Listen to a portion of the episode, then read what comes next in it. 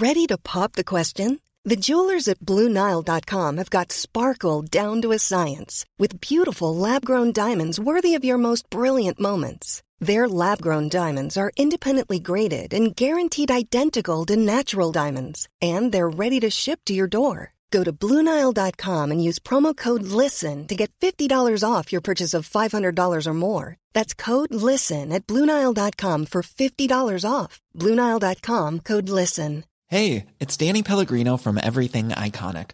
Ready to upgrade your style game without blowing your budget? Check out Quince. They've got all the good stuff, shirts and polos, activewear and fine leather goods, all at 50 to 80% less than other high-end brands.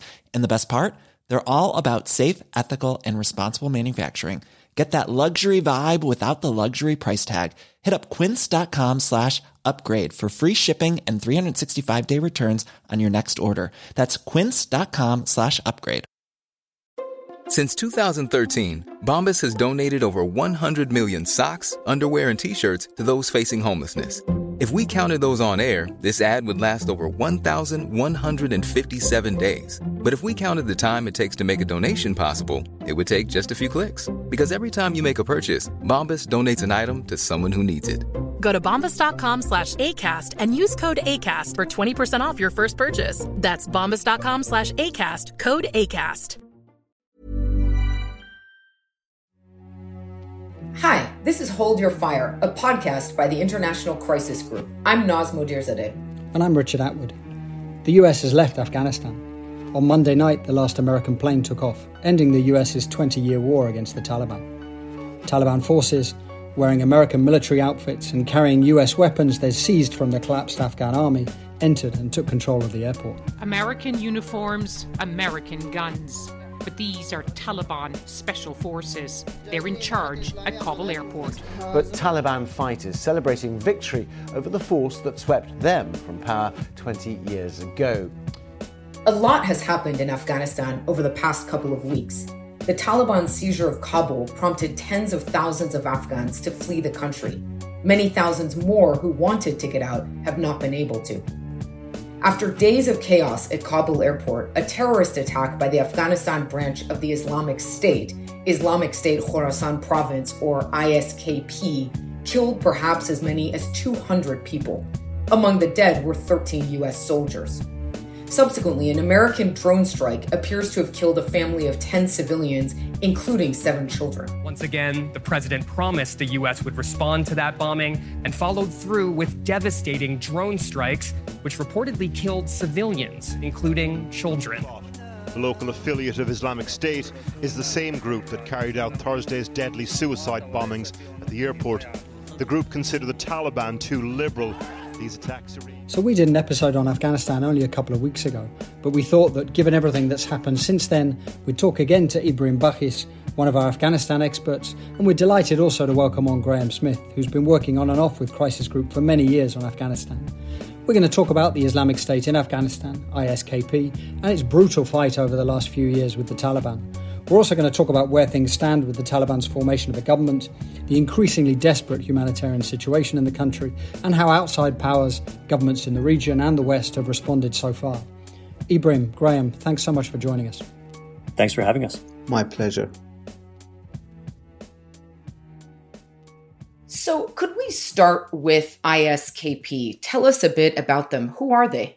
So ISKP, as you mentioned, is the local chapter of the Islamic State. Currently, ISKP, the local chapter, is greatly diminished compared to its heyday during the 2015 and 16. According to the latest UN sanctions monitoring report, they have about 1,500 to 2,200 fighters in Kunar and Nangarhar provinces, but they are decentralized overall and have cells operative in major urban centers, for example, in Kabul, Balkh, Kunduz, and Jalalabad. ISKP has always been different to the Taliban. They drew support mostly from the Salafist base, which is present in Afghanistan and Pakistan. Even some of the Taliban that defected to the group did so on ideological grounds. Salafists who had joined the Taliban were shunned by the Taliban leadership and only utilized as foot soldiers. So this bred animosity, and when ISKP did emerge on the scene, many of these Salafists defected from the Taliban and joined ISKP. Now, given this Salafist appeal of ISKP, overall, I think we can say that it is able to recruit from the Salafist population in both rural and urban centers. But also the fact that it is a Salafist is a weakness as well, because Salafism is only followed by a small minority of the population, whereas the Taliban purport to be a Hanafi movement, which has centuries-old roots in the country and is more acceptable to the general population. You talk about ISKP as though it's mostly comprised of Afghans, and yet there have also been stories of Pakistani militants, some factions of what was the Pakistani Taliban, TTP, that have also joined Islamic State. What should we make of those stories? ISKP in its current iteration emerged when some former TTP factions declared a local chapter following ISIS's successes in Syria and Iraq. They were also joined by some Afghan Taliban commanders and fighters that were of Salafist orientation, as well as some foreign militant groups that were unhappy with the Taliban's vision for the future. For example, large numbers of the Islamic movement of Uzbekistan also defected and joined the local branch of ISKP. In terms of its trajectory, ISKP quickly managed to establish bases in the eastern provinces of Jalalabad, which had significant Salafist population, as well as in Helmand in the south and Farah in the west. The Taliban were easily able to crush them in Helmand and Farah, but struggled in Jalalabad. Most local Taliban in Jalalabad were also Salafist and unwilling to fight ISKP. Taliban had to bring in hardcore Sufi/Hanafi commanders. ISKP also managed to make inroads in Kunar province. We saw further emergence of ISKP in the north in Faryab and Saripur provinces around 2016 and 17. Taliban seem to have quelled ISKP in the north around 2019 following heavy clashes over a course of 2 years. In Jalalabad and Kunar, we saw kind of multi-pronged offensives, which involved the Afghan security forces pushing ISKP out of some areas. They were getting squeezed by Taliban fighters in other areas. And the US was bombarding the group whenever they saw an opportunity. So in 2020, ISKP had lost most territorial control and kind of shifted more towards covert operations that we are seeing playing out today. Ibrahim, could I just push a little bit more on this idea of Islamic State sort of recruiting predominantly among Salafis and whether that's likely to continue? I mean, there's this sort of theory now that one of the big challenges that the Taliban faces is if it does things that people in the movement, especially the rank and file commanders that have been fighting for a long time, if it does things that they don't like, they may splinter off. And one option for them when they splinter off is to join ISKP. I mean, what do you make of that argument as a whole? And sort of more broadly, couldn't ISKP simply become a vehicle for people that are disaffected, irrespective of whether they're sort of from Salafi communities or from others? You're absolutely right. And that seems to be the ISKP's strategy. Since the Doha negotiations started, they have been trying to position themselves as the real resistance movement in Afghanistan and encouraging Taliban fighters and commanders to defect from that movement and join ISKP. Now, one thing I want to point out is that the Taliban, because of how it historically emerged, was always rooted in kind of rural Islamism and in rural clerical ideology. And they have, up until now, they have struggled to attract recruitment in the urban centers of Afghanistan, even as an insurgency, because it was primarily based in rural areas. Now we are seeing the Taliban making initial attempts at gathering support in urban centers as well. And Ibrahim, if I could ask you a follow-up, what do you think ISIS-KP was trying to gain from this attack on the airport? What was their goal? I would say that the goal was very much to show that it was still present and potent. In some ways, for ISKP, this was too good an opportunity to miss because they could target both the Taliban and shatter the myth of the Taliban that they were able to bring security, while also distinguishing themselves as a group that continues to fight foreign troops, unlike the Taliban, which ISKP has framed as a, quote, deviant militia that serves US interests in the country. Over the past weeks, the U.S. has actually been working and even sharing intelligence with the Taliban. On the one hand, of course, that makes sense because the Taliban are also trying to prevent attacks on and secure the airport. On the other hand, it seems quite extraordinary, having fought the movement for decades, that they are now working together. Graham, how unprecedented is this? How should we understand this recent cooperation?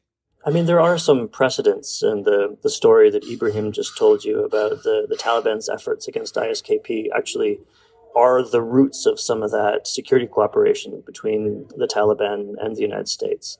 There were some pretty dramatic scenes, for example, in the northwest of the country, in the place called Jawzjan province, as a self-declared ISKP group, a kind of a splinter militia that had been fighting the Taliban.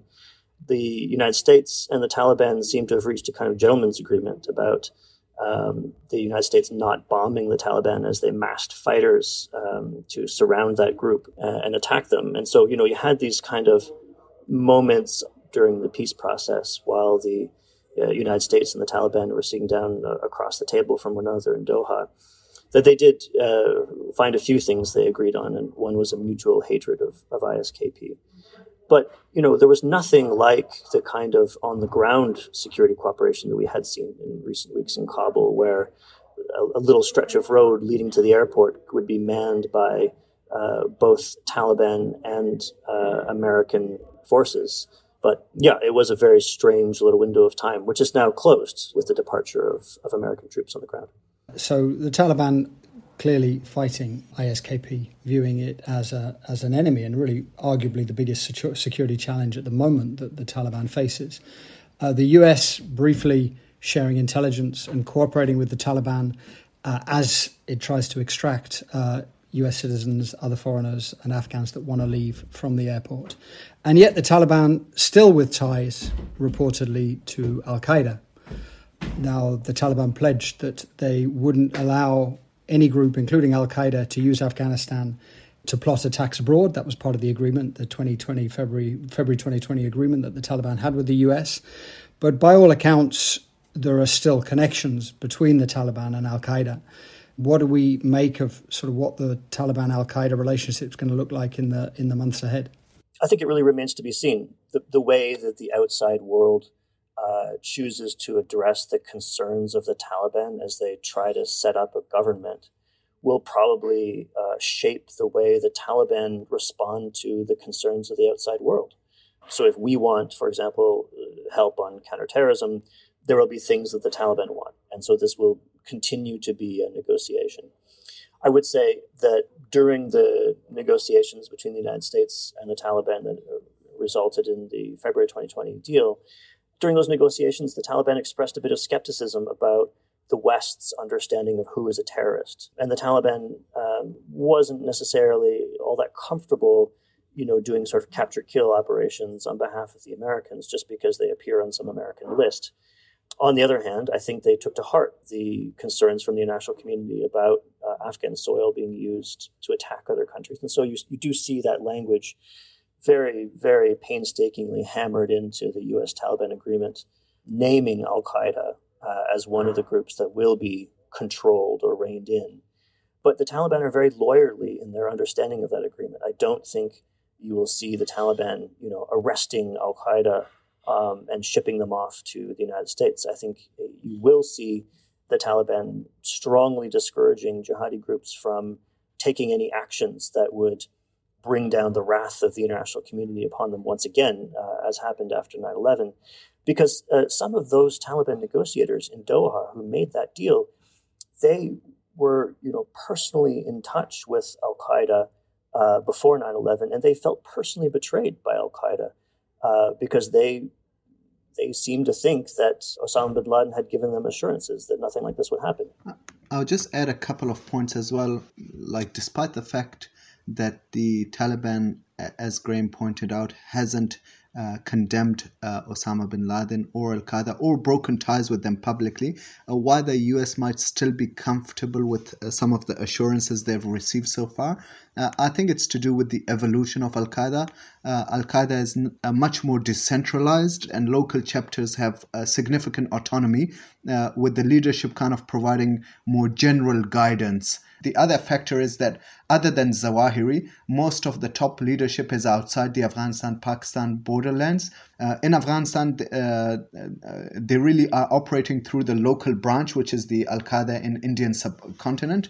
Ibrahim, that's such a great point. And I mean, as you say, over the past decade, well, really since Zawahiri took over from bin Laden and since the Arab revolutions, Al-Qaeda has really sort of focused on sort of local revolutions. It's sort of empowered its affiliates. So, you know, Al-Qaeda's identity now is sort of more vested in its affiliates than in its global nature. At least that's one interpretation. Obviously, other people disagree with that, but I think certainly that the affiliates have become increasingly powerful. But I mean, in that light, if you think of Al-Qaeda in Afghanistan, I mean, what are we actually talking about? What is it now? I mean, it's a bunch of individuals. It's a fighting unit, you know, fighting alongside the Taliban, strengthening them on front lines. I mean, how should we even understand Al-Qaeda in Afghanistan? Well, there's quite a remarkable paucity of information when it comes to Al-Qaeda. What we can say is that in terms of the Al-Qaeda Central, there could be some figures that are still in the area, including perhaps Zawahiri, who could be in the border areas. But on the ground, the most active we are seeing Al-Qaeda presence that we are seeing on the ground is through their local chapter, which is the Al-Qaeda in Indian subcontinent.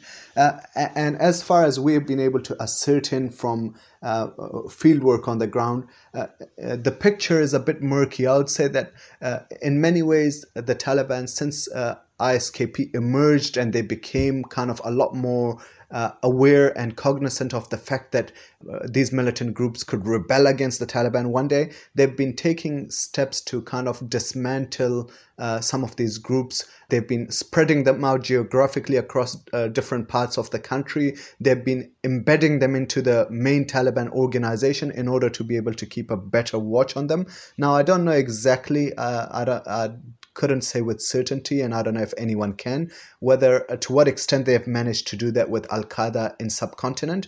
But that is a trend we have seen the Taliban exploring more and more over the past few years in order to try to weaken these groups so that they're not able to act independently without Taliban authorization and assistance. Graham, could I ask a follow-up on what you said earlier? You mentioned capture-kill operations by the Taliban. Is it your sense that part of the U.S.'s expectation is that the Taliban would indeed engage in such operations against various jihadi groups that might be on the territory of Afghanistan? Figures who thought that they could have an independent policy pursuing global jihad have been very carefully reined in by the Taliban and told essentially that you have to follow our more modest national aims, that the Taliban really are keen on cementing Islamic system inside the borders of Afghanistan. And they don't want anyone to get in their way, including al-Qaeda. And this idea of monopoly on jihad has been really central to the Taliban's ethos recently.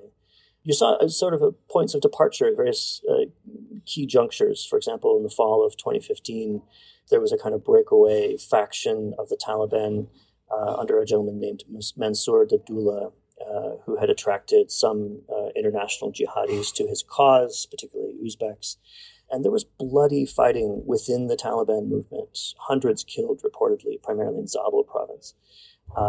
And so, you know, it has been sometimes through patient explanation of political goals and sometimes through really violent means that the Taliban have unified their movement. And that has included reining in some of the more extreme elements. So, Graham, could we talk a little bit about the Haqqanis? I mean, there's this sort of sense, and certainly there's people in the US that sort of see the Haqqanis as something distinct from the Taliban, even though one of the Haqqanis is one of the deputy leaders of the Taliban, and the movement itself says that it's part of the Taliban more broadly. But how should we understand the sort of Haqqani's evolution over the past decade or so? How should Western countries view the threat the Haqqani's pose as something distinct from that of the Taliban? Richard, I think you and I remember very well living in Kabul at a time when the Haqqani name struck fear into Westerners like us, on the streets, because every time there was a big explosion, we were told that it was the Haqqani network that had committed these things. And for a lot of people, the Haqqani brand is still synonymous with terrorism. But a lot has changed, really, over the years since Jalalabad Haqqani, the father, passed the reins to Sirajuddin Haqqani, his son. Siraj has really moved the Haqqani network from being pretty parochial and pretty focused on its base amongst the Zadran tribe in the southeast, and tried to create a more national following. He set up these Katesra, sort of red units, essentially the Taliban special forces. And these units partnered with local Taliban all across the country. We're talking about a vast geography, hundreds of kilometers north, south, east, west. And that made Siraj into a much more mainstream Taliban figure. In fact, he became the deputy leader of the Taliban. He put his name to an op-ed in the New York Times calling for peace.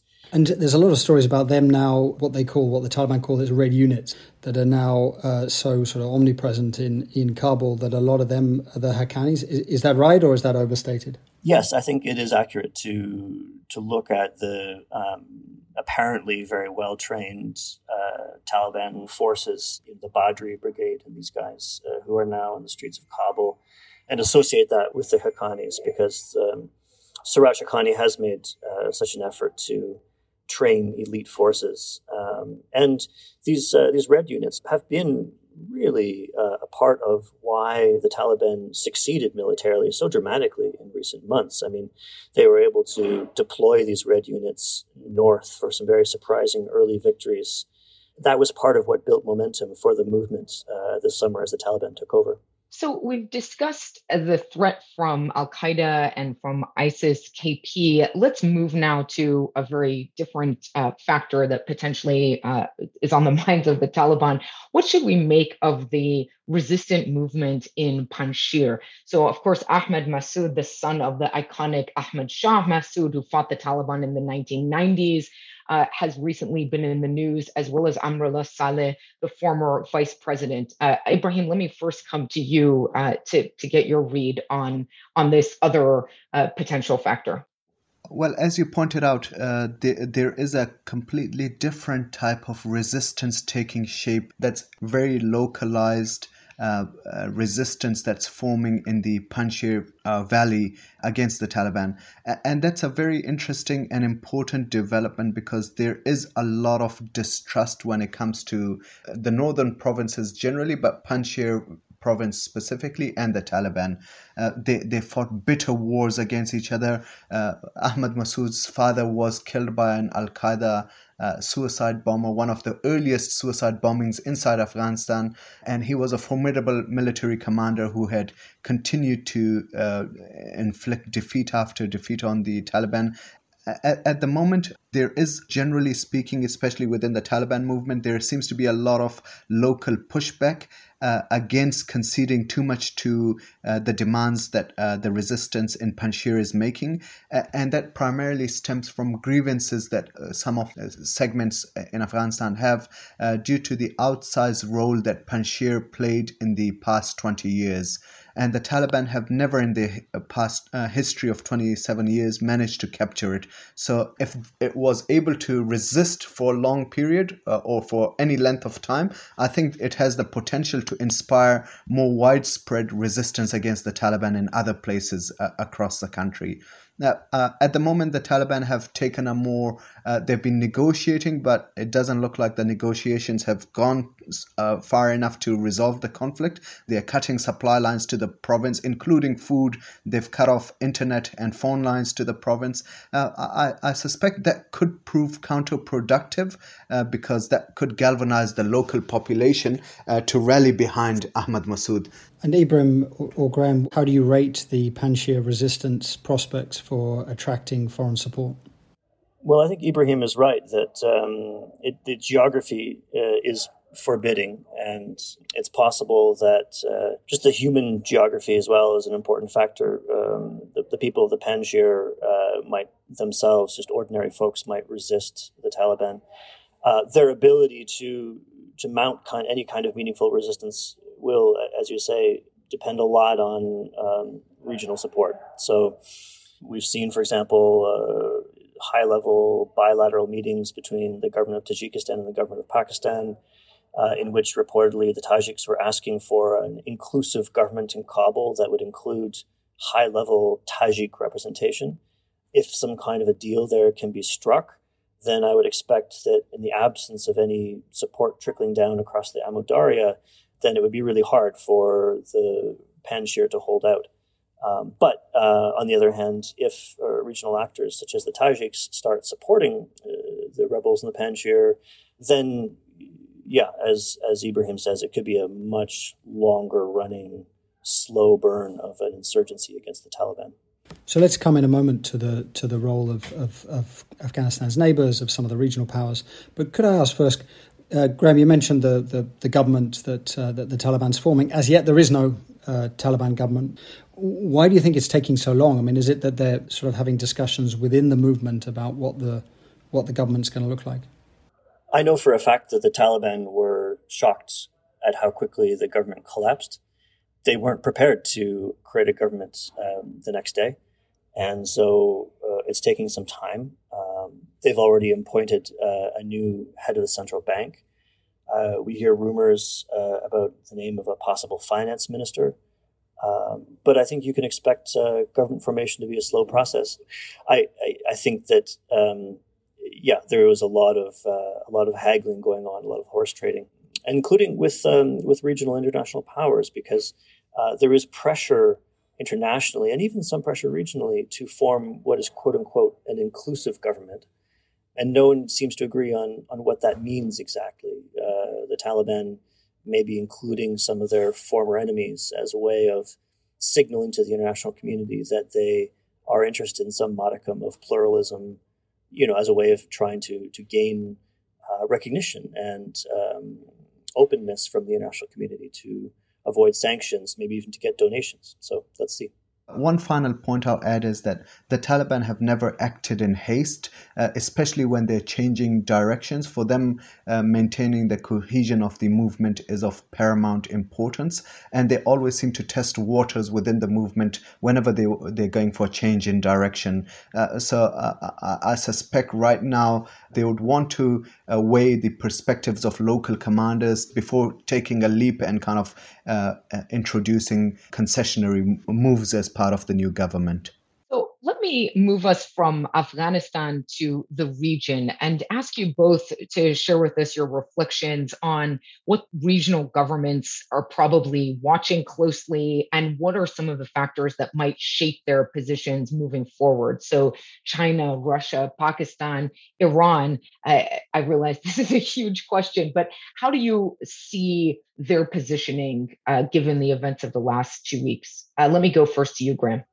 Yeah, I mean, this has stunned the region, and you've seen some very strange sort of stop and start diplomacy as everyone makes calculations and then remakes calculations on the fly, adjusting to the Taliban's rapid ascendance.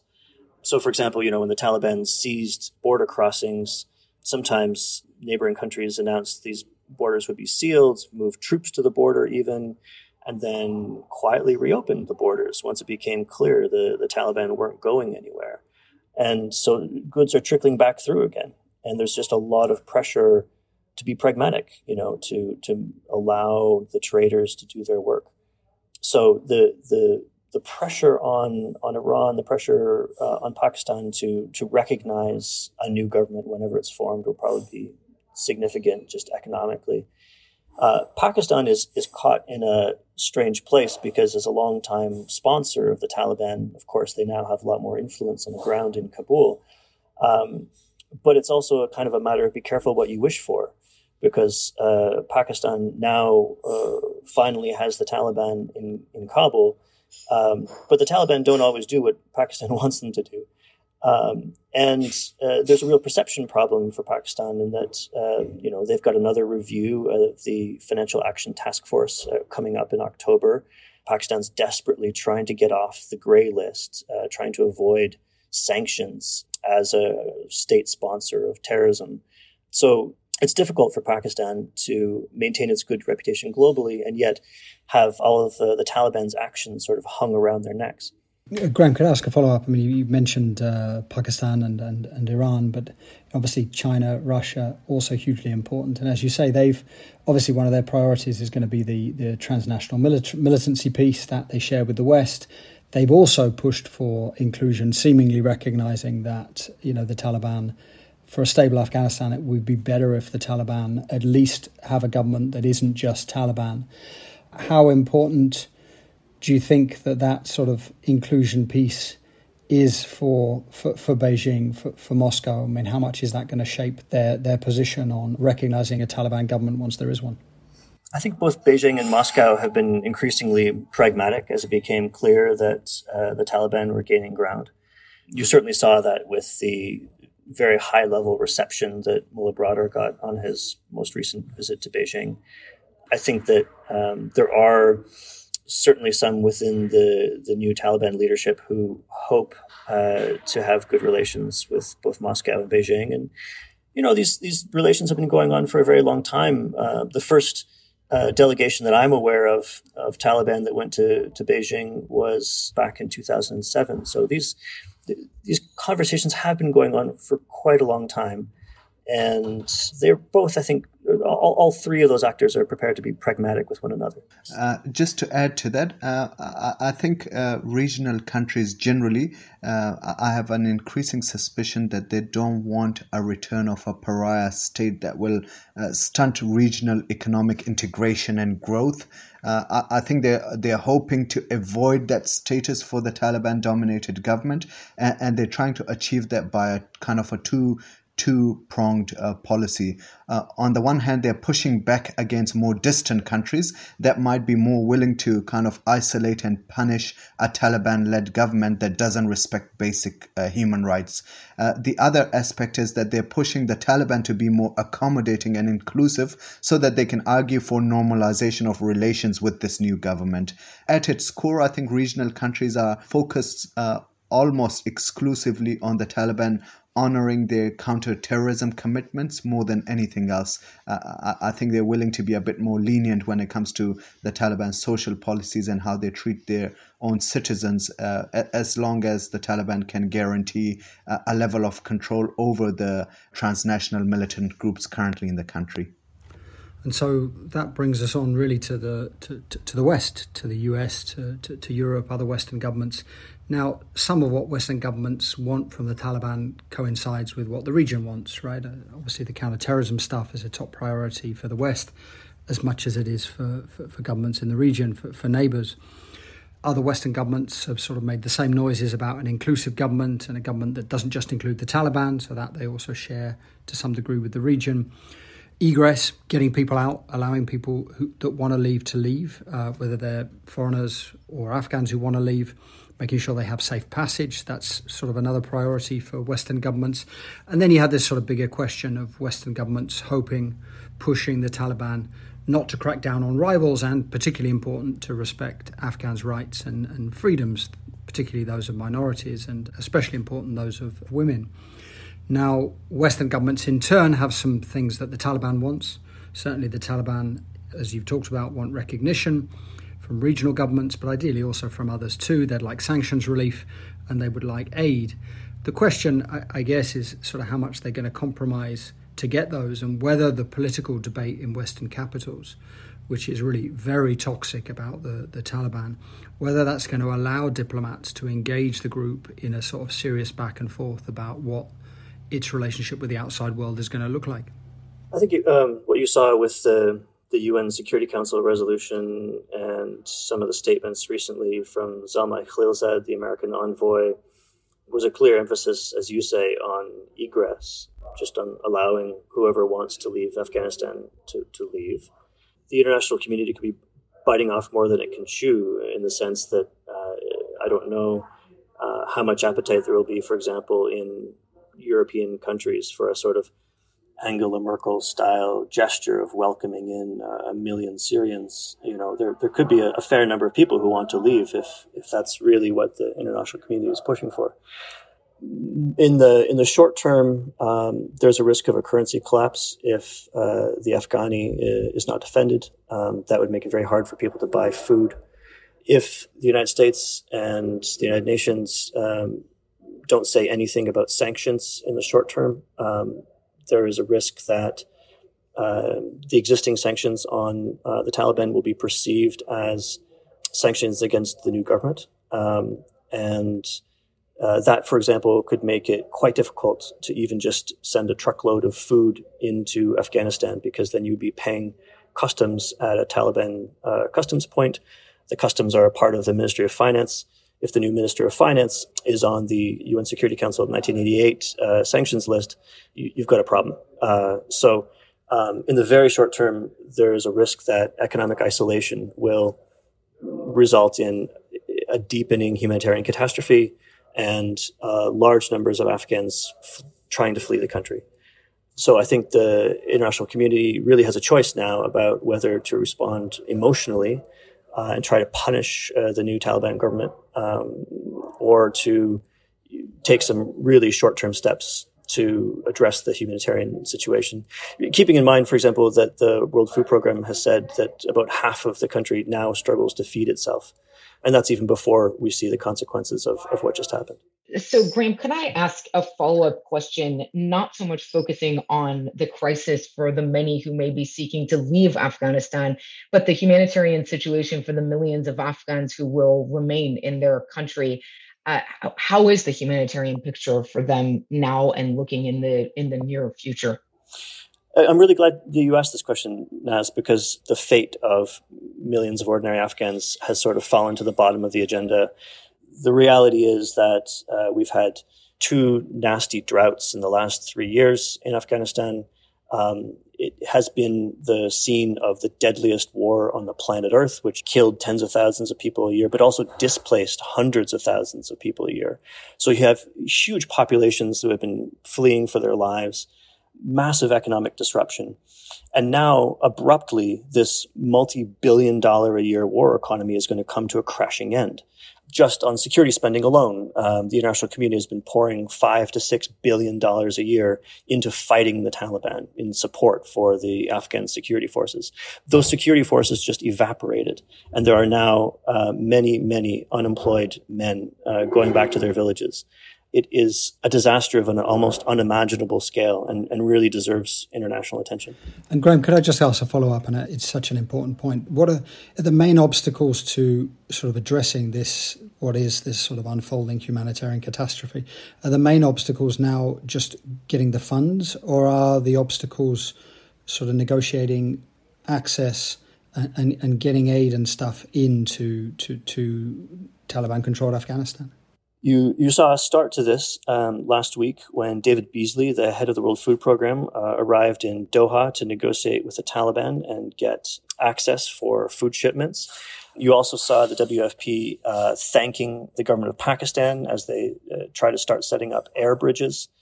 You've seen the United Nations shifting some of its footprint to Kazakhstan, but keeping a number of essential staff on the ground inside Afghanistan. Those efforts are going to need funding. They're going to need legal top cover. It's one thing for Beasley to go negotiate with the Taliban because he's protected to some extent by his UN status, but he's going to need to hire truckers. He's going to need to hire local implementing partners if he's going to want to move food into the country. As things stand right now, the situation with sanctions is so murky. There really needs to be some clarity on what the legal status of the new Taliban government is and whether or not it's legal to deal with it. But presumably you could continue to provide humanitarian aid through the UN, through other agencies, if the Taliban allow that, right? I mean, it doesn't necessarily have to go through the government itself, or are there still complications even putting it through the UN, for example? So this situation is very similar to what you see in Houthi-controlled Yemen. You have a rebel group controlling a big chunk of a country, and millions of people will starve if the UN isn't able to access northern Yemen. So that's why it was a huge problem when former President Trump listed the Houthis as terrorists, because the World Food Programme, you know, they're hiring local implementing partners. They're hiring local businessmen for, you know, it's, you need to be dealing with an entity with which you can deal legally. I mean, if you're driving a truck through a Taliban checkpoint and you can't pay customs legally, you've got a serious problem. And so that's why you saw the entire humanitarian community really begging the new Biden administration to delist the Houthis. And they did do that. They delisted the Houthis without saying whether or not they thought the Houthis were terrorists. They just said, for humanitarian reasons, because millions of people will starve otherwise, we are going to provide this exemption to our sanctions regime. And so something like that has to be put in place very quickly, because the price of bread is rising on the streets of Kabul. Graham, Ibrahim, thanks so much for coming on.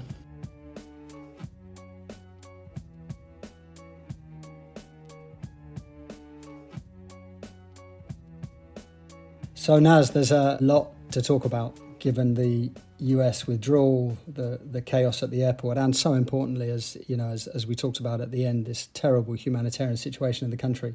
I don't know, what are your thoughts after talking to Ibrahim and Graham? Yeah, what a rich conversation. And I think, as Graham pointed out at the end, while there has been so much attention on those who have been desperate to leave and those who have lost their lives trying to leave, and rightly so, I think there is a risk that the world forgets about the millions of Afghans who remain and who are inside the country and will be in the months and years to come. Yeah, we actually have a note coming out this week that looks at the sort of terrible humanitarian situation that Graham and Ibrahim described, and that says that, you know, in essence, to prevent a humanitarian disaster that will reverberate well beyond Afghanistan's borders, given the numbers of Afghans that are leaving, donors really as one of their top priorities are going to have, you know, to some degree, to set aside their concerns about the Taliban, at least for the narrow purpose of sort of ensuring aid gets into Afghans, reaches the Afghan population,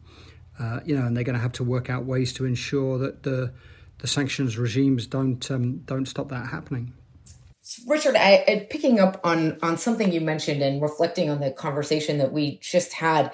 You know, this is the 20th anniversary this year, of course, not only of the September 11th attacks and the American invasion of Afghanistan, but also of the rise of the contemporary counterterrorism machine that touches everything from finance to banking to policing to passport control to the use of armed force and intervention in multiple countries around the world. And much of that began 20 years ago around the conversation of the Taliban and al-Qaeda. And I think the conversation today and reflecting on what's happened the last 2 weeks, this idea of U.S. soldiers fighting shoulder to shoulder with Taliban forces, it really, I think, must force a reckoning on the language of terrorism, and far more importantly than the language, the laws and sanctions in place regarding terrorism. And so I think it's not just a question of how do we make the technical fixes that facilitate humanitarian assistance, or how do we rework the language of a Security Council resolution or an OFAC regulation in order to allow specific aid to get in, but how do we really use this as a way to think critically about the way in which the discourse and the idea of terrorism has gone too far, has become, in a way, not only absurd, but also unworkable. Yeah, that's so true. And you know, actually, it colours the challenge that I talked about too, right, of engaging the Taliban. And it colours it in two ways. First, because for the whole world, the top priority is counterterrorism, that the Taliban stops al-Qaeda, other transnational militants from using Afghanistan as a safe haven. And there's a real chance that people, certainly the region, but you know, maybe even others as well, sort of forgive a lot else if the Taliban can actually do that. So the way that counterterrorism sort of really distorts policy is one aspect of it. And then, you know, it also complicates engagement with, you know, Afghanistan's new leaders, in essence, because members of the Taliban are designated as terrorists. And because they've been called terrorists for 2 decades by Western leaders, you know, that makes the sort of necessary engagement, the necessary diplomacy now much more fraught, politically fraught at home. I wanted to ask you as well, is there anything that sort of struck you or you found sort of particularly moving or striking over the past few weeks as the Americans, other internationals have withdrawn, these chaotic and then tragic scenes at the airport? And then a lot of these sort of iconic sort of end of an era, very moving images of what's been happening. Yeah, Richard, I think there is this tendency, and it's understandable, and it's a human tendency to make the story about the US, right? So the comparisons to Vietnam and the incredibly moving accounts of the many veterans who feel betrayed and dishonored by what has happened in the last few weeks. And as valid and important as those stories are, I think I've been most struck by, in thinking just about the many Afghans who are in their homes, who are trying to send their children to school, who are wondering what the next few weeks is going to look like in their country, and are not necessarily the focus of international attention and sort of dramatic imagery these days. Yeah, such an important point again. You know, we didn't talk about it during the interview, but I feel we should say something too about these US drone strikes last week. Some of the details of this are still emerging, but it appears that this drone strike that was, you know, initially framed as a retaliation for the ISIS attack, and then it was framed as aimed at preventing another ISIS attack, you know, it appears to have killed an innocent family that, you know, had nothing to do with ISIS. And in fact, it seems that some of the family members had even applied for US visas because they'd worked for the US. And, you know, if you look back on all the things that sort of went wrong in Afghanistan, I mean, it's hard to single out one, and, you know, there's so many different things you could point to, but, you know, the exclusion of the Taliban in the first place, this sort of emphasis on counterterrorism, again, pulling off your point, counterterrorism rather than peacemaking or peace building, the empowerment of kind of local strongmen who often used counterterrorism as a pretext for targeting, killing their rivals. Pakistan's role, of course, you know, its unhappiness with the post-Taliban government and its hosting of the Taliban, the corruption, the predation of the Afghan state, you know, you can go on and on. But clearly in the countryside where the Taliban gathered strength, the drone strikes, the special forces raids, the abuses, the civilian casualties were a huge source of anger, really kind of a recruitment boon for the Taliban. And that in one of its last acts before leaving, the US appears to have killed an innocent family, like this time in Kabul. It's kind of just such a tragic reminder of kind of the human cost of the war in Afghanistan, the war in terror more broadly. And, it, you know, I should add that the Biden administration plans what it calls, you know, over-the-horizon airstrikes on suspected militants in the future. You know, so it's this kind of sickening aspect of the war that's going to outlast the US presence on the ground.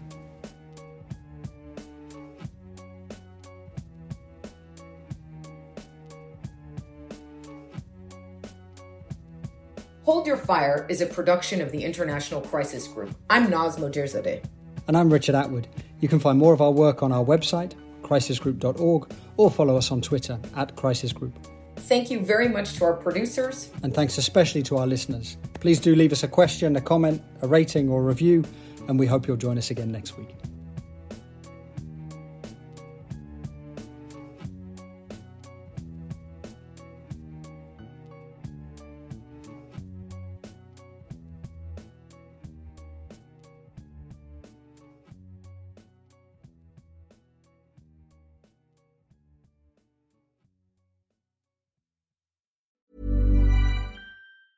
A lot can happen in 3 years, like a chatbot may be your new best friend. But what won't change? Needing health insurance. United Healthcare Tri-Term Medical Plans, underwritten by Golden Rule Insurance Company, offer flexible, budget-friendly coverage that lasts nearly 3 years in some states. Learn more at UH1.com. Imagine the softest sheets you've ever felt. Now imagine them getting even softer over time. That's what you'll feel with Bowl and Branch's organic cotton sheets. In a recent customer survey, 96% replied that Bowl and Branch sheets get softer with every wash. Start getting your best night's sleep in these sheets that get softer and softer for years to come. Try their sheets with a 30-night guarantee. Plus, get 15% off your first order at bowlandbranch.com. Code BUTTERY. Exclusions apply. See site for details. Even when we're on a budget, we still deserve nice things. Quince is a place to scoop up stunning high-end goods for 50 to 80% less than similar brands. They have buttery soft cashmere sweaters starting at $50, luxurious Italian leather bags, and so much more. Plus, Quince only works with factories that use safe, ethical, and responsible manufacturing. Get the high-end goods you'll love without the high price tag with Quince. Go to quince.com/style for free shipping and 365-day returns.